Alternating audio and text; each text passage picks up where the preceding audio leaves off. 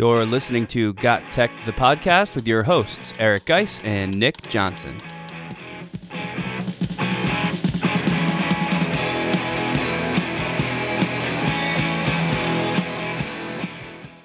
Welcome back to Got Tech, the podcast. This is episode 41 called 30 Resources for the New School Year. In this episode, Nick and I curate 30 of our favorite resources to jumpstart the new year. We've each selected our favorite teacher blogs, ed tech tools, and educational podcasts. This is our Got Tech Awards episode. Get excited because this one is one that you're not going to want to miss.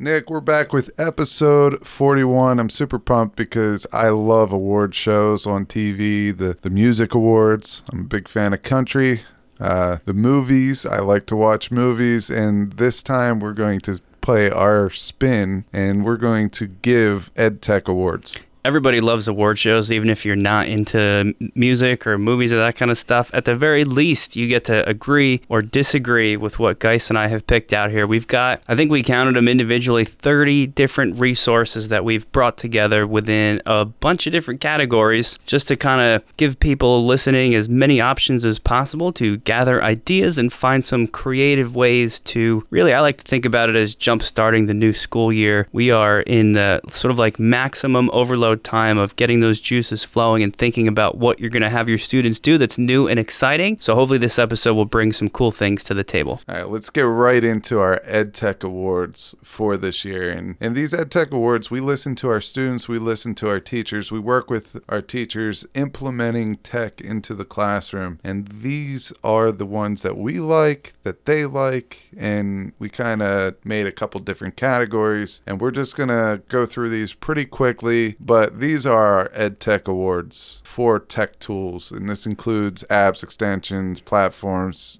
anything, websites, whatever. It's pretty much uh, whatever we say kind of goes here. Uh, what do you think about that? Yeah, this is like our all-encompassing, no no borders. As long as it's ed tech, we can select it. And I want uh, you touched on it, but the important part of this is that we're considering here, of course, our opinions because we selected them, but a lot of what we hear from other teachers using these tools, and also a lot of what we hear from our students using these tools uh, to give us the, the the ed tech awards. And I think we've got nine categories lot of them are the same categories we've uh, referenced in the past, but some different ones too. Assessment, gamification, video screencasting, curation, productivity, feedback, audio recording and editing, and a extension category to focus specifically on those. So maybe let's take it from the top, you think? Yeah, and I just want to throw this out there. These are the ones that, you know, a lot of times we give you a whole bunch of resources. Sometimes they do the same thing, but it is tailored to your choice, like what fits you the best. Right. Um, these are the ones that fit us the best or fit our students the best or our teachers the best. So we know that they work. We know that they're an awesome platform. So check some of these out. If you have time, you're in a PLC, bring these to your PLC, check them out, see what you could do. So let's start at the top at assessment. And for here, we're talking about online quizzes, assessments, uh, things like that. So my award for assessment is going to go to Edpuzzle. Edpuzzle's got the award for me because it's absolutely my favorite one in a flipped classroom environment. If your students are viewing videos at home, especially YouTube videos, you need to be using Edpuzzle. For me, it's like my main go-to for formative assessment. My students watch a video at home, and I want to know what they made sense of from that video, and Edpuzzle does that for me. And if you don't know, you can incorporate incorporate questions that uh, where the video automatically pauses and the students answer a question before they can continue watching the video. So it sort of helps keep track of their understanding as they go. It's an awesome, awesome tool. Yeah, shout out to Edpuzzle. They do a great job. That that is like the missing link from YouTube that really makes YouTube educational, helps us teachers uh, make those videos more purposeful for learning. Uh, I went with this is one that fits in many categories, but I went with Gimkit. Uh, for the last four or five years, our our school has been using Kahoot, and last year we showed Gimkit for the first time to a couple teachers, and it's growing like wildfire. I mean, made by I guess a recent grad from Seattle, uh, from a high school in Seattle. This is phenomenal gamification. uh, it would fit in that category as well, but I use it for my assessment. It allows uh, students to collect points that they earn from answering questions right and then buy in game incentives. Like uh, if they pay 30 coins of in game money, um, they get the next three questions, they earn triple the, the coin amount or whatever the in-game money is and it really teaches them how to manage their money but also it, it focus it's just a fun way of getting content out there, seeing what they know. It gives them instant feedback at the end. And uh, I've heard students are playing other teachers' Gimkits for fun. Yeah, I think that speaks the the most about GIMP. Kids really love that one. Uh, for our gamification category, I kind of went with a, a, simpler choice this time, but not the flashiest. But sometimes your students don't want all the glitz and the glam and the features. They just want it to be one thing and one thing that does it well. So I went with something called Tinycards. Uh, Tinycards is my favorite choice for online digital flashcards. There's a lot of choices out there today. Um, one thing that stands out is that students really, at least at the high school level, they really respond. I find to the flashcards. So if you've seen this in your students or you want to push another option out to them, one that I think is particularly good uh, for gamifying, check out check out tinycards.com. They can make their own flashcards. They can search and use other previously created flashcards. And it's just a nice, easy way to kind of let students test themselves uh, and, of course, in a game like environment. So that's that's a, a, new one that I don't think I've brought up before, but I think could be a player in the future. The gamification uh, ed tech tool that I used is Classcraft. And this is one I think we talked about maybe way back in episode 10, but they keep coming out with new features to it and they're staying on top of the gamification game. But in Classcraft, you're able to make an avatar. Uh, each student's able to make an avatar and they collect points by doing good behaviors, their homework, getting an A on a test, whatever you want to put in there. They could also lose points if you want to use that as a behavior management tool, but there's a lot of, I don't know, taking on these pit bosses almost as a class. Um, using their avatars, using their points. Super cool. We we say that this is a great tool not only for the Gen Ed students, but the AP students or the honor students, but it also motivates the unmotivated student. And that's where I find this to be like the next level gamification tool. Yeah, great for motivation, Classcraft. Our next category is uh, video. So this could be video creation, video editing, kind of however you want to look at it. Um, and I'm going to go with one that we've talked about a bit recently, but it's I think it's going to be just recently a lot of really cool new features in this thing. It's called Headliner. Headliner, sort of in the way you would want, lets well, lets people just sort of drag in different tracks. Can be images, that you can extend for the whole length of the video or different portions of it. You can drag in other video segments. You can drag in or add in audio. That's kind of what it's designed for is uh, making advertisements, especially for podcasts with the little uh, the little audio bars. They're called audiograms that kind of visualize the sound or the audio that's in there. But that's just one of the things that Headliner does. I like to use it uh, for my students because it's just an easy, free way to edit videos together because of that drag and drop feature. So I think uh, I think that's a, a smart choice choice for my Video EdTech Award? Uh, I went with WeVideo for Video EdTech Award just because of uh, how easy it is to use. You could use it for video. Now they're adding podcasting features where you could edit the audio for it. You could easily export it to YouTube, Google Drive, that stuff. So just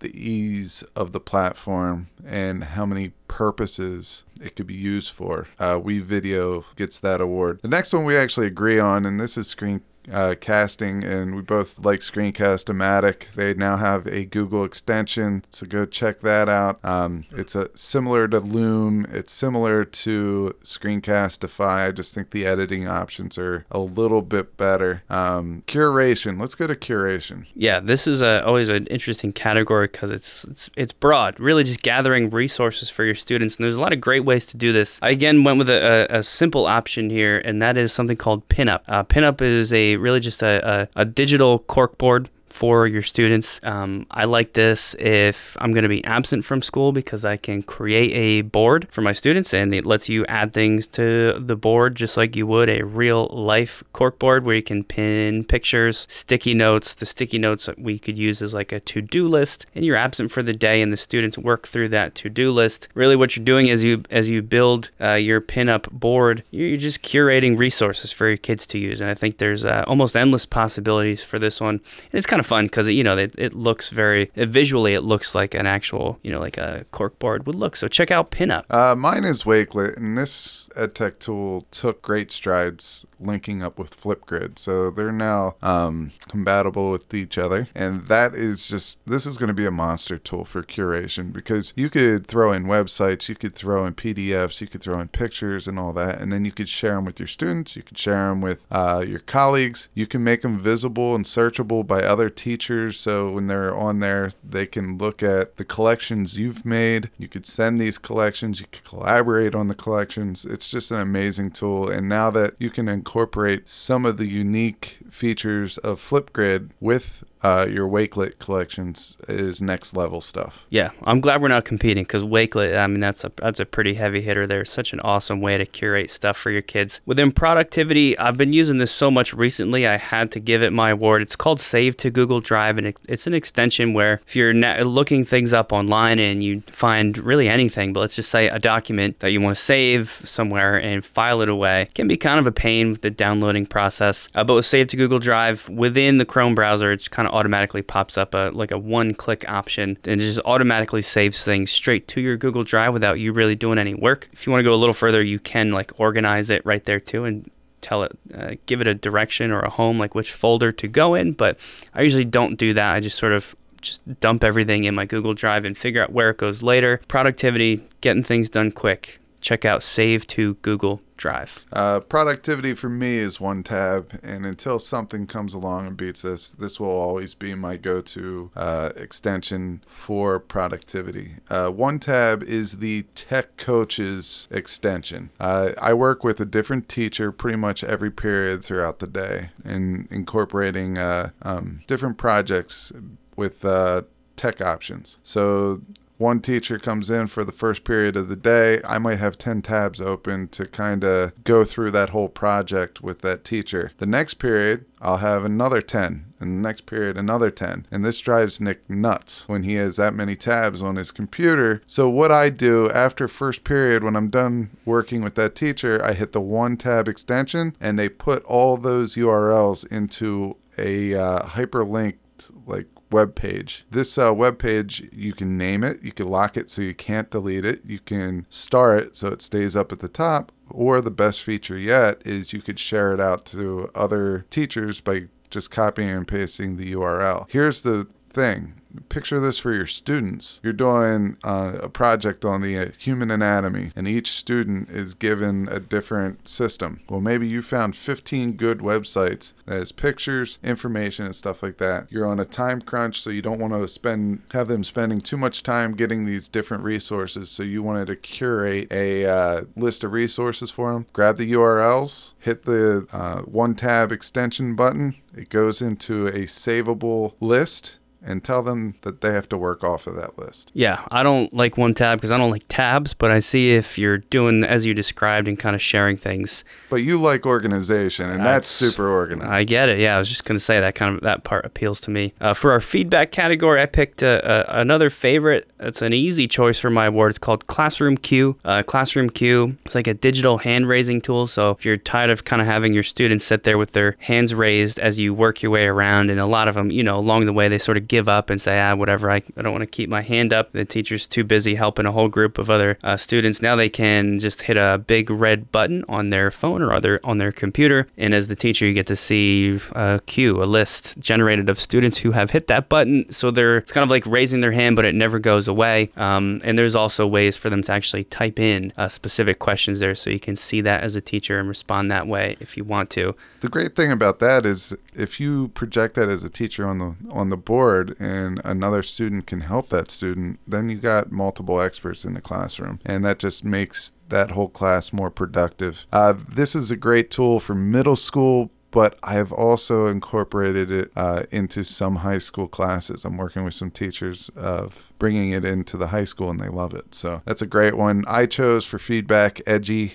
it Edji notes. Uh, this is one of my favorites just because of its functionality and it, it really serves a purpose that fills the gap in education. And it's a great feedback tool collaboration tool. Um, i could see multiple uses in english but i could also see ways that you could put it into every single curriculum. Uh, so basically you just copy and paste into this uh, into a space on the platform and then you give the students directions. So if I wrote a paper and the, my teacher wanted it to be proofread by the class, they could throw my paper into there without my name on it and students can go and highlight you know strong points weak points criticisms uh, leave comments and stuff like that and that that student can get feedback that way. So I, I, I really love Edji Notes. Let's go into audio recording and editing. So we're gonna agree to disagree because I know that if you really had to throw it out there, you're going Audacity. If I had to, yes, Audacity is probably the best one for both things. But I, I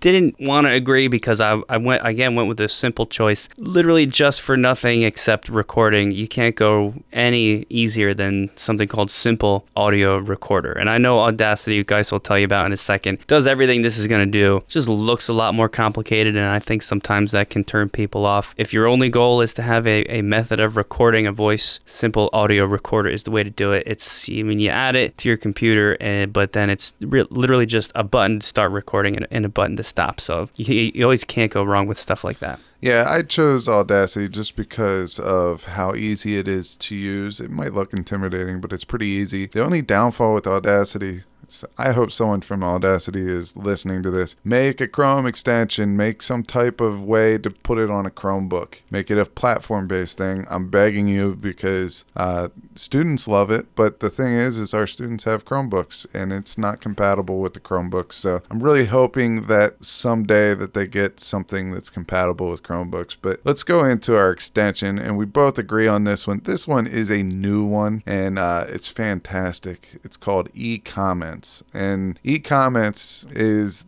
the Mamma Jamma feedback tool, an online grading tool. Uh, so if students work in a Google Doc, it's an extension. You add the extension e-comments, you open it up, you turn it on, and when you turn it on, there's all these canned comments for different types of projects. So you no longer have to hit the comment button, type in, hey, you did a great job here, but you need a little bit more detail. There's a canned comment for that. Or you can make your own canned comments. Or better yet, you could add a voice comment or a video comment at the click of a button. It's super easy, super effective, and super awesome. Yeah, I had to agree with this one. It, like like you said, it just it's it may be the last automatic commenter for Google Docs that you ever need because it does everything. So that was nine categories. I guess we didn't each make our own extension. We agreed on two of them. So 16 different of our top EdTech awards. Hopefully, there's something for everybody on this list. Again, to help you start your new school year. You can follow Got Tech outside the podcast at gottech.com or on Twitter at We Got Tech. So let's just get right into it. And and one of the things that we've invested a lot more time in recently is blogging. And we, we have a blog, right? We, we throw out a couple blog posts here and there, and hopefully you guys find those useful. But we also look at other blogs. And uh, we decided to come up with our three favorite blogs so my three favorite, Nick's three favorite, and uh, we're to talk about them a little bit. Yeah, I used to give Geis a hard time when we started this whole thing, and going back years actually, because I was never into reading blogs. I didn't get it. I used to kind of say, why would anybody want to do this type of reading on their own time? But just sort of slowly as we've gotten into you know, this world a little bit more, there's actually a lot of great stuff out there. Really, a blog is nothing more. I don't know why I didn't see this from the beginning, but a blog is nothing more than like like a mini article almost. Of teachers writing about things that work, and you can get so many cool ideas. It doesn't take a bunch of time. So this should be an interesting segment. Yeah, and there's there's many many many great blogs out there, and we're just uh, scratching the surface. And, and for some of them, we're trying to pick ones that aren't always on the front line of educational blogging. Uh, maybe going a, a little bit deeper into it, but we still have some that are are pretty popular out there. But these are the ones that I kind of hold near and dear to me because I, I just find the quality being there. All right, so the first one is freetechforteachers.com. Uh, it's by Richard Byrne, and, and this guy, people know him. I mean, he does great things. Uh, he makes guides. He he comes out with top lists. He he does a little bit of everything. And I don't know. I looked this stat up on him. He posts like somewhere between 14 and 18 blog posts per month on average. Wow. And I, I know over the summer that there were a couple days where he had like four or five out within you know hours of each other. But he's up to date, and he definitely has. He's a go-to place for everything tech. So I think all, for me, all you need to know is that right in the title of his website, free tech for teachers. Anything free has got my vote right off the bat. Yeah, and it's quality too. So he also does some uh, PD workshops, and I believe I saw him speak at a conference or two already. So I know he's around speaking at conferences, but go check him out. Free resources, there's lesson plans and other things that will help uh, the teachers of the world get a little bit better incorporating tech into their classroom. So I guess I'll just do my three and then we'll roll with yours. Yeah, yeah, sure. Why don't you go through your three and then I'll, I'll kick in with mine. All right, the next one is EdSurge. EdSurge is a you could go to the website and they have a lot of things there, but there's a lot of ed tech um, information, and this is a resource community. Uh, this is where I go to check out ed tech. I want to look at reviews. Uh, they have a directory on their website, and basically they categorize these pieces of ed tech. So if you want something with collaboration, you could go there, go under collaboration and it'll be this massive list. And you could separate them, or they have it separated by different ages or grade levels and things like that. So it's a good place to do research. A lot of times when we're prepping for our, our podcast, I'll go to EdSurge, EdSurge, and uh, really just explore the space a little bit and see what I could come up with. But you got to go there. I don't I don't really know EdSurge out of the ones you've done so far, so that's definitely one I'm going to probably check out myself. The next one is teachthought.com. This is a progressive blog for all educators that uh, are looking to make themselves more digitally connected with the world. So they have a lot of great blogs there. Uh, sometimes they're about tech, other times they're not. Uh, I read an article that was posted or contributed by Ian Lancaster on there. It was called The Eight Characteristics of a Good Teacher. And I thought that just to break up my section here a little bit, I think what we could do here is see if you could get some of these eight characteristics of a good teacher because that's my goal this year. I want to make sure that I encompass a lot of these skills. Therefore, I'm I'm supportive in there for my students. You want me to try to guess all these things on the spot right now? Eh, just guess one, guess a couple. All right. I mean, I can throw some things out there that jump to mind. Um, I mean, right away, I think a good teacher, I, I always call it bravery. I guess there's a lot of ways to say that, but sort of trying new things, uh, you not, not being afraid to almost like take those risks in a way. Yeah, I would say that was number six, which is risk taking. Okay, risk taking. So I'm just curious uh, if you had to debate, if there's a third person here and they ask us the question, who is more of a risk taker? Uh, who would you say, me or you? I think you're classroom wise, for sure, the risk taker. I'm a little bit cautious sometimes in like trying new things. I need to be sure that it works first. Yeah, I'm not going to argue. I, I, you can't. would, I would say that one fits me. Yep. All right, how about another one? All right. So how about um, years in the classroom? That's an easy one too. Um, I don't know if that's really on there. Okay. But uh, I'm gonna just put it with the category that's closest. They Sure. have life experience. Okay. Uh, for me personally, I think you know I am older, but life experience is a lot different. When you, I, I think of this as a storyteller, someone that can bring it into the classroom. Okay. I've heard you tell stories. I tell stories. Um, you know, a lot of times I will lie to my students. I, I do it constantly. Uh, it's part of the science process. They need to tell what's fact and what's fiction. They have to be able to test it. But I really like reaching out into my life experiences and maybe incorporating those into the classroom a little bit. And maybe sometimes I stretch them a little bit. But on the other hand, I've sat in the back of your classroom prepping for a lab or doing whatever I'm doing, and I hear you tell totally different stories about a narwhal and a squirrel and, you know, all that stuff and their chemical geniuses. And I think this one's a little bit of a wash. Yeah, it's kind of a tie. We both sort of do that, and I might have even learned it from you when we first started coming in. But just saying interesting things uh, about your life and and sort of bringing that to what you're teaching the kids to kind of tie in that interest. We probably would tie on that one. But but how about uh, this is an interesting one that I think would have to make a list for what great teachers have confidence.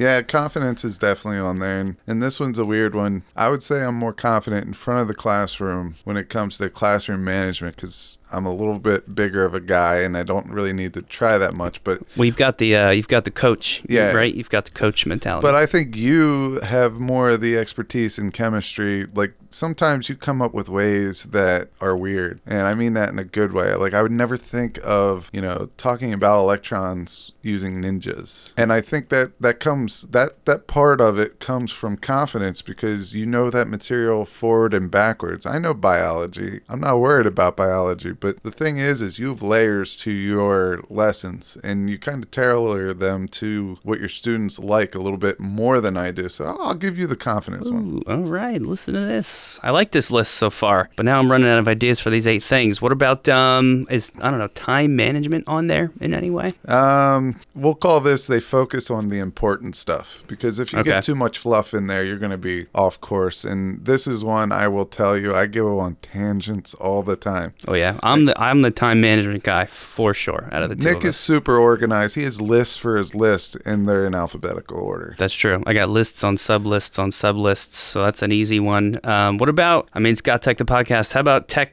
tech use? Teachers using tech. I think that belongs on the list. It is. It's number five. Okay. And it's they're technologically capable. Now, notice that that's not saying they're masters in it. They're just able to incorporate it. They're not afraid to incorporate it. They see where it is relevant and where it's not relevant, and they bring it in when it's going to enhance the lesson. So that's definitely on there, and that's a wash. I'm I'm not even going to debate that. We both do that. All So- right. So if tech use is on there, then probably related to that would be some. I see this happen a lot of times as teachers get uh, you know, further down in their careers. And sometimes this fades from how it is at the beginning of your career, and that's motivation. I think staying motivated is big for good teachers. Yeah, motivation is on there, but it's more tailored to students. Okay. So they understand each student's motivation. So that was number three, Okay. and that's that goes with the personalized learning that we've been kind of going over on the last five or six uh, podcasts. So let's just uh, go over them and see which ones we covered. Demonstrate confidence. We're both confident, but I give it to you. Slight edge. Nice. Uh, they have life experience. I'm older and probably more wiser, so I give that to me. Understand student motivation. That's a wash. Uh, this one's an interesting one. We didn't cover it. They're people, not heroes. So Oh, yeah. I love this one because you got to be able to uh, show your students that you can be vulnerable. And this is one thing that I was horrible at. I acted like I was the best thing since sliced bread, and I'm far from it. And once I got over that barrier of, of making sure that they thought I was perfect, um, which I never was able to do and I failed at, and they didn't like me for it anyway. Thank you, uh, rateyourteacher.com or whatever. you know, once I got over that and I showed them that I could be vulnerable and I'm not perfect, they kind of relate with that. And Yep. I, I think that's a great thing. yep. Uh, number five, they're technologically capable. Uh, six, they model risk taking. Seven, they focus on the important stuff. And eight, we didn't talk about either. They don't worry too much about what administrators think. Whoa, yeah, that's an important one. So, yeah, I mean, a lot of times uh, we worry too much about the administrators. We change. We spend an extra hour on a lesson because we know that a supervisor or administrator is coming in. And really, if you're just doing your job, do your job. Yep. The only other one I, I would have said was focusing on student learning, but that's kind of it's kind of that last one you just said too in a roundabout way. Uh, not worrying about kind of what other people or your you know admin is thinking about what you're doing, but doing a good job to help the kids learn. That should be the most important thing. Right. All right, so that's definitely a cool one to check out and a nice little uh, taste of it there with those eight characteristics. My three choices for blogs are going to start off with one called My Paperless Classroom, which you can find at mypaperlessclassroom.com. I like this for a couple reasons. One is, I think, first of all, and this is kind of silly, but it always tells me a little bit about uh, something like this, and that's the title My Paperless Classroom. What a great title! It lets you know immediately what it is and what you're going to get there. I believe, if I remember correctly, this is Sam Patterson, who's a tech integration specialist, uh, who kind of shares some of uh, his experiences in trying to bring tech into the classroom, of course, to make it more paperless. Uh, he brings a lot of unique stuff that you don't really hear about a whole lot as it relates to education, like toys and video games. A lot of things that we like to talk about. Uh, Minecraft, in particular, is one that stuck out to me. Uh, just kind of scrolling his most recent posts right now, or some of the recent ones. He's got things on green screens with iPads, so some of the best ways you can do that. Uh, five essential components of uh, successful STEAM curriculum. So there's kind of something for everybody here. Uh, they're well written, they're short, they read they read nicely, and some some unique finds on my paperless classroom. So definitely check out uh, Sam Patterson for one of my picks. Yeah, that one sounds awesome. Yep, so that's a good one. Also, classtechtips.com is going to be my second. This is a new one for me. I can't say a whole lot about it, uh, but it's by Monica Burns. From what I've seen so far, best way to describe Monica, she is an expert on tech implementation. If there's a way to do it and a way to do it best, this is the blog you want to read. Uh, so if you're interested in like a particular app, let's say, and you want to know, okay, what are what are teachers doing to use this? Like, what are the best ways this can be done? Go check out this blog. And it's not just a blog, she's got all different kinds of posts. Some are reviews. She does some podcasts. She offers uh, free stuff that she finds out about within the ed tech world. A lot of events and workshops, a lot of stuff over the summer, so not so applicable right now, but tons of really cool stuff on classtechtips.com. And my and my last one is Before you get into your last one, I also got to throw out that she's a Jersey girl. Oh no way, I didn't even know she's, that. She's local to us. Okay. Um, I've actually heard her talk before. Um, she's she's very very good at what she does, and you got to throw it out there that her class tech tips. I've been actually following that one for quite some time now. Cool. And uh, I, I think she's she's awesome at what she does, and she's local. So I wanted to throw that out because I know a lot of our listeners are in the Jersey area, and that might be a good contact to reach out if your school is looking for professional development or just for someone to come out and kind of talk to them. I'm sure that um, she would love to work with some people in New Jersey. So check out uh, Monica Burns. There you I- go. I also follow her on Twitter, and that's at Class Tech Tips. So Okay, bonus points for the local girl. I like that too. And then my last one is something I don't think everybody thinks about this as a blog, but I'm going to call it a blog, and that is edutopia.org. Oddly enough, Edutopia is, I think it's maybe funded by or started by um, the George Lucas Educational Foundation, which is, you know, that George Lucas uh, from the Star Wars movies. And it's just a bunch of kind of really well put together, super, maybe the most professional one we've talked about um, blog so far today on how technology can be used in classrooms. Really, really, really cool things. Large variety. I think that's the best way to kind of sum up the stuff that you'll find on this particular blog. Just reading some of the stuff they've got in categories like assessment, formative assessment. Here's six teacher approved tips for faster, more effective feedback, boosting engagement uh, with notices and wonders. So these are things for all grade levels. Uh, just really exciting stuff. Something called 60 second strategies of discussion mapping. So uh, th- these things sort of always pop out to me and seem like, oh man, that's something that I need to start doing like tomorrow. And there's a lot of that on Edutopia. Uh, that, that that sounds super cool. I've heard of Edutopia, but I I didn't know that they wrote um, things. So I'll, I'll definitely check those ones out. So, I mean, you, you made me play a game. I'm going to make you play a game to wrap up this whole initial segment All I gotta say is I hope it's not two truths and a lie because you never you never stump me. buddy. That's all I got. And also, I think I can beat you this time. So I actually, from Edutopia, found an article uh, called uh, 10 Common Flexible Seating Myths. There's another great example of what Edutopia can bring to the table. 10 Common Flexible Seating Myths. And I have remastered some of those into two truths and a lie. So I'm going to give you some of these myths. Two of them will be true, one of them will be a lie. If you've not listened to the show in a while, or if you're new to the show, this is a recurring segment that we bring back from time to time. I always believe that I can trick Geis into picking the lie, and I and I never can because he is a human lie detector. But we're gonna give it a shot again, anyways. So Just to preface this a little bit, he keeps these articles or whatever away from me until we post Yep. them in the show notes. Yep. So it's 10 common flexible seating myths. I'm only going to do three of them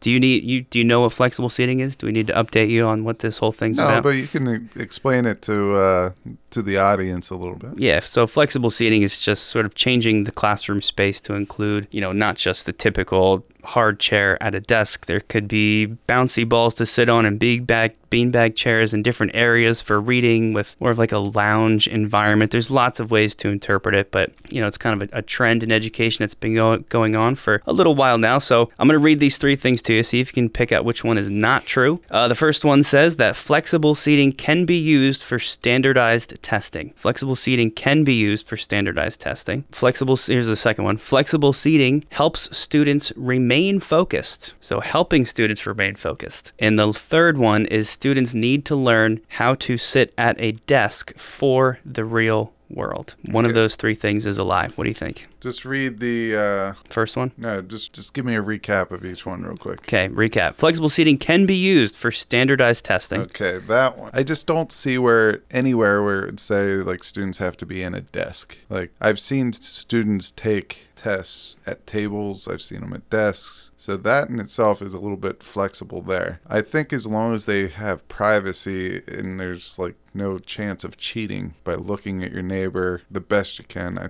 I think that you can have flexible seating. Okay, so I was pretty sure that was going to be the one that would have caught you as the lie, but it is not the lie. That is 100% true. So you, got that one. It's not looking good for me. Flexible seat. There, there are typically no rules, eh, like you said, in standardized test guidelines that would stop a student from sitting in a uh, you know different type of chair at a different space. So Good for you. That's true. But what's the lie? You've got flexible seating helps students remain focused, or students need to learn how to sit at a desk for the real world. I understand that students do need to sit at a desk for the real world because a lot of our jobs are desk jobs. Eh, But the other one is remaining focused, you said? Yeah, that the flexible seating will help students to remain focused.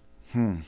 This is actually tougher because I could see that one being kind of true as Really? well. Really? Okay. Hmm. Well, what would your best guess be? I'm uh I'm gonna I'm gonna probably say, man, this is tough. We got him. I think this is my first success. I, I don't know. Like here's the thing. You have you have to be able to sit at a desk if you're doing a desk job in the real world. So students do need to learn how to sit in desks, but not every student. True. Oh man. That might point you in the right direction. But then, you know, here's the thing about flexible seating and being distracted. Like with flexible seating, if you have a wobbly chair, you get to go up and you get to go sit over at the carpet squares and you could sit down there. Right. So that one has to be true. Like, will they be overstimulated? No, they won't because they can move if they are. So you're saying that the I'm saying that one's students will not be overstimulated. Right. So it is true. You are correct. Congratulations. You're still undefeated.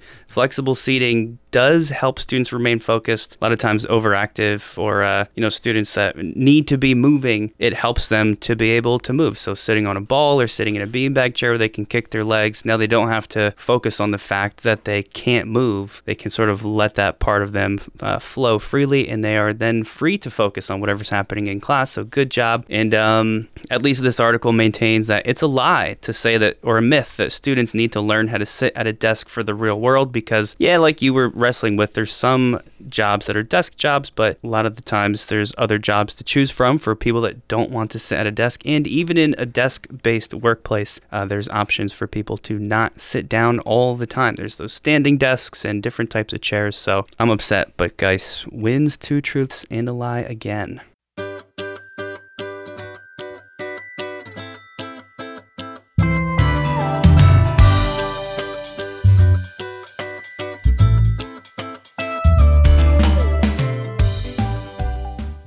Right, segment three is all about our favorite podcasts. We're going to award some of our favorite podcasts with the EdTech Choice Awards. Uh, but before we get into that, uh, I'd like to take a minute and talk a little bit about the Educational Podcast Directory. All right, this is a directory of all of, not all, but a lot of the uh, educational podcasts out there. And the reason why this is important is because Apple has uh, condensed a lot of their categories in education, which is really a, just a disservice to everybody because now everyone's going to be harder to find.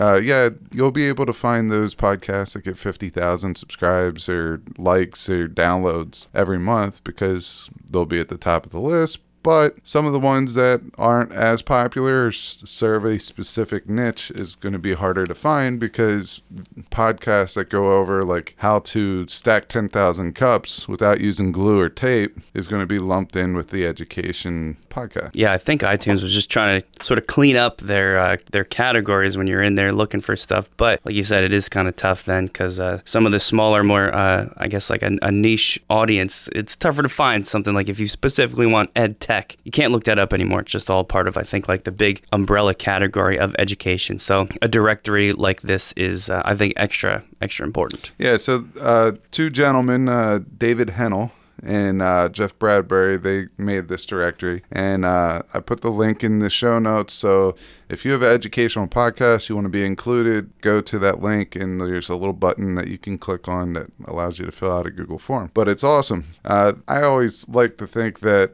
you know, podcasting, there's a good camaraderie there and that we're all on the same team. We all want to grow together. And I will tell you, there's a lot of great educational podcasters out there that will go the extra mile that will help you uh, out if you want to start up, us included. I mean, someone helped us get started, therefore, we want to kind of return the favor. So if you're in, interested in starting an educational podcast or any type of podcast and you want some tips on equipment or how to get started or where to get started, uh, just reach out to us on Twitter and uh, we'll be glad to help you out. And if you have questions that we can't answer, we know some great podcasters that's been doing this for a long time. So we we thought we'd contribute to this and maybe make it a little bit easier to help people find some different education podcasts. Of course, check out the educational podcast directory for an almost complete list. But uh, we pulled in some of our uh, picks for these uh, this section of the choice awards here. In uh, we we have one pick in an ed tech category, if that's what you're interested in. Maybe you like to hear some more stories. We try and pepper in some stories sometimes, but some podcasts focus on storytelling almost solely. So we've got some picks there. If that's your thing, we've got one that feature guests exclusively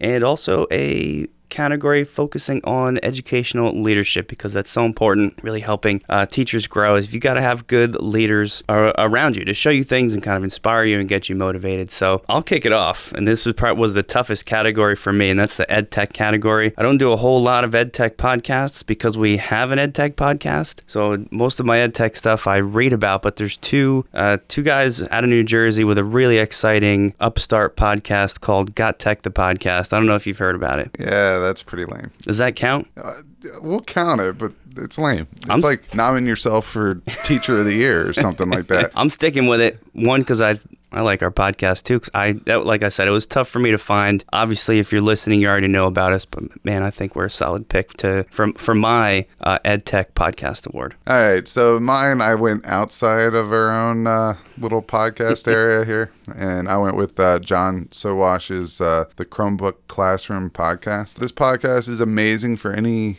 uh, district that went one to one with Chromebooks or anyone that is working with a Chromebook. I know there's a lot of teachers out there that work on Chromebooks. He knows everything Chromebook. So if you have any questions, go over there, find him on Twitter, ask him questions, listen to his podcast. It's absolutely amazing. He goes over anything that you could think of with a Chromebook. He'll find a way to do it. It's pretty amazing. That's cool. I like those ones that are very you get some specific information, like just focusing on Chromebooks. That's really cool. And the next two categories we picked in are my favorite types because well, the first one focuses on uh, people's stories, and the next one after that's going to focus on guests. That's always the most interesting to me. I just even in the, you know not listening to a podcast, I just like to hear what other teachers are doing, and that's kind of what these podcasts will feature. So my choice in our stories category is a podcast called Teachers on Fire uh, by Tim Cavey. Tim, I'm sorry if I pronounced your name wrong there, but that podcast is what it sounds like. It's uh, talking to teachers that are on fire. They're they're killing it. They're doing great in in their craft, in their art. Um, so he chats with these inspiring educators. They discuss everything that they're going through, their what they struggle with. And that's one thing I really like about this. Teaching's hard. A lot of the time, all you hear is all the great things you should be doing. Uh, well, it it helps too to kind of hear the other side. What do you struggle with? Talk about their passions, their goals, and my favorite part is just what are they doing in the classroom. Uh, and in this way, you get some really kind of special, unique ideas that you wouldn't get to hear about otherwise. So this is a very fitting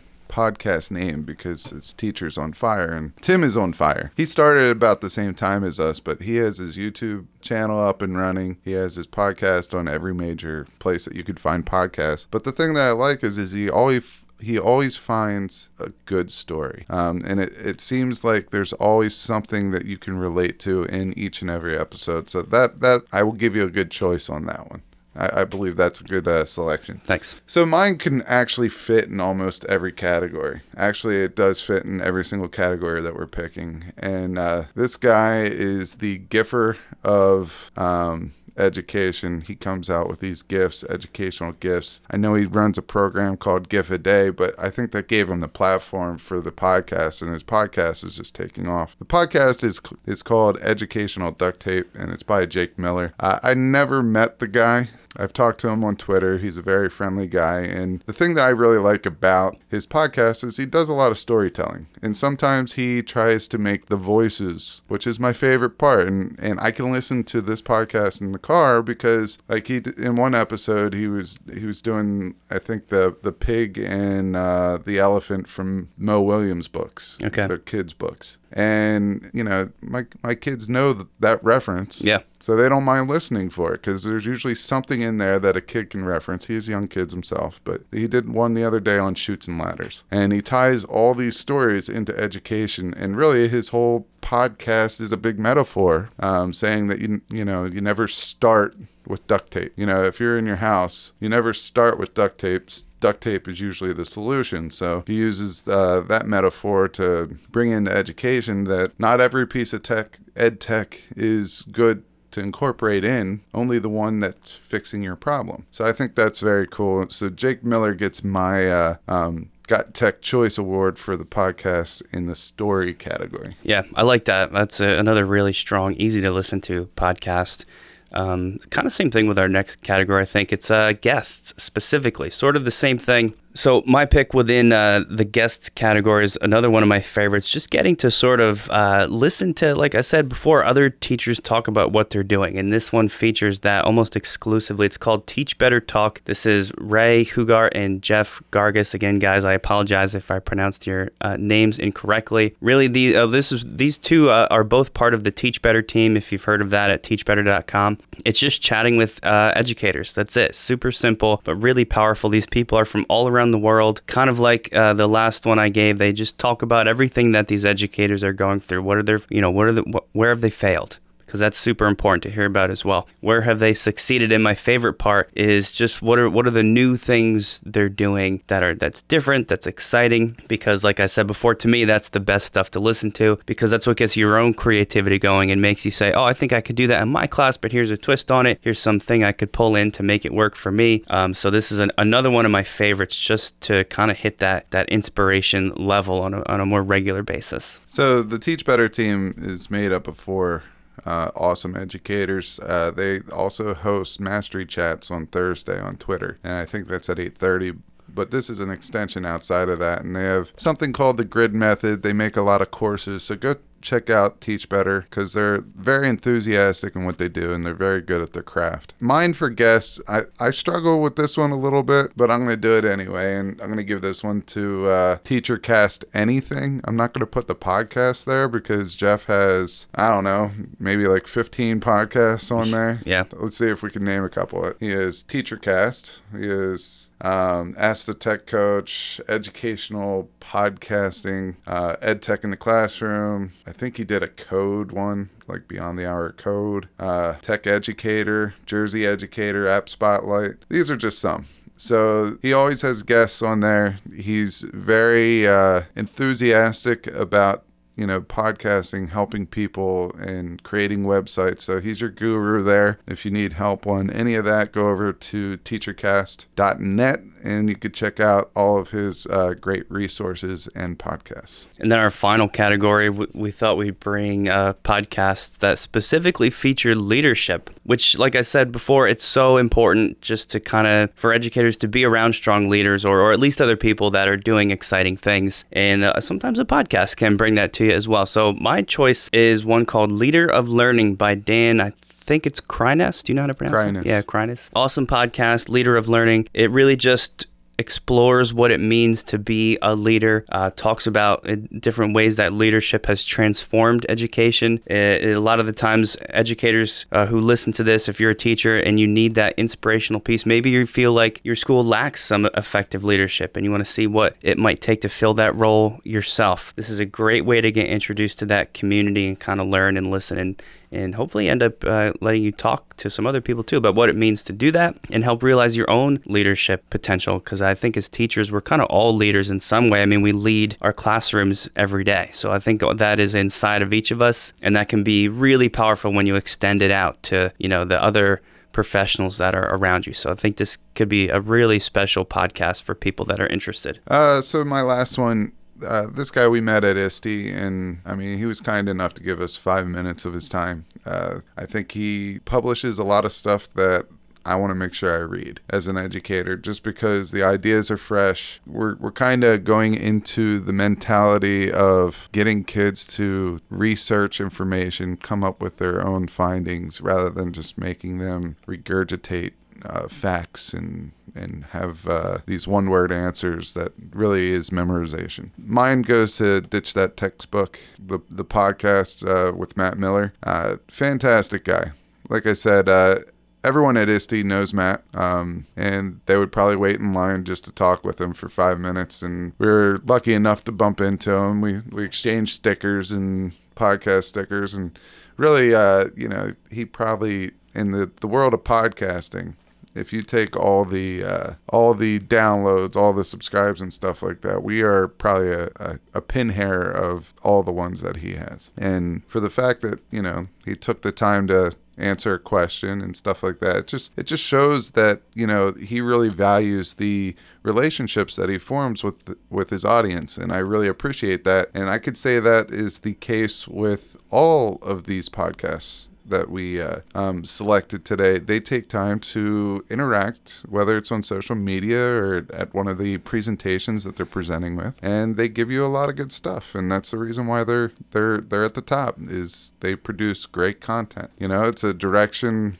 that we can follow as young podcasters. And I just think uh, if you need or if you want to get into the podcasting wave that's going on right now, you know, a good place to start are with these eight podcasts. All right, guys. So we gave you 30 resources in total our blog awards, our EdTech awards, and our podcast awards. Check something out. Help your school year start off on the right foot and get inspired with some of these resources.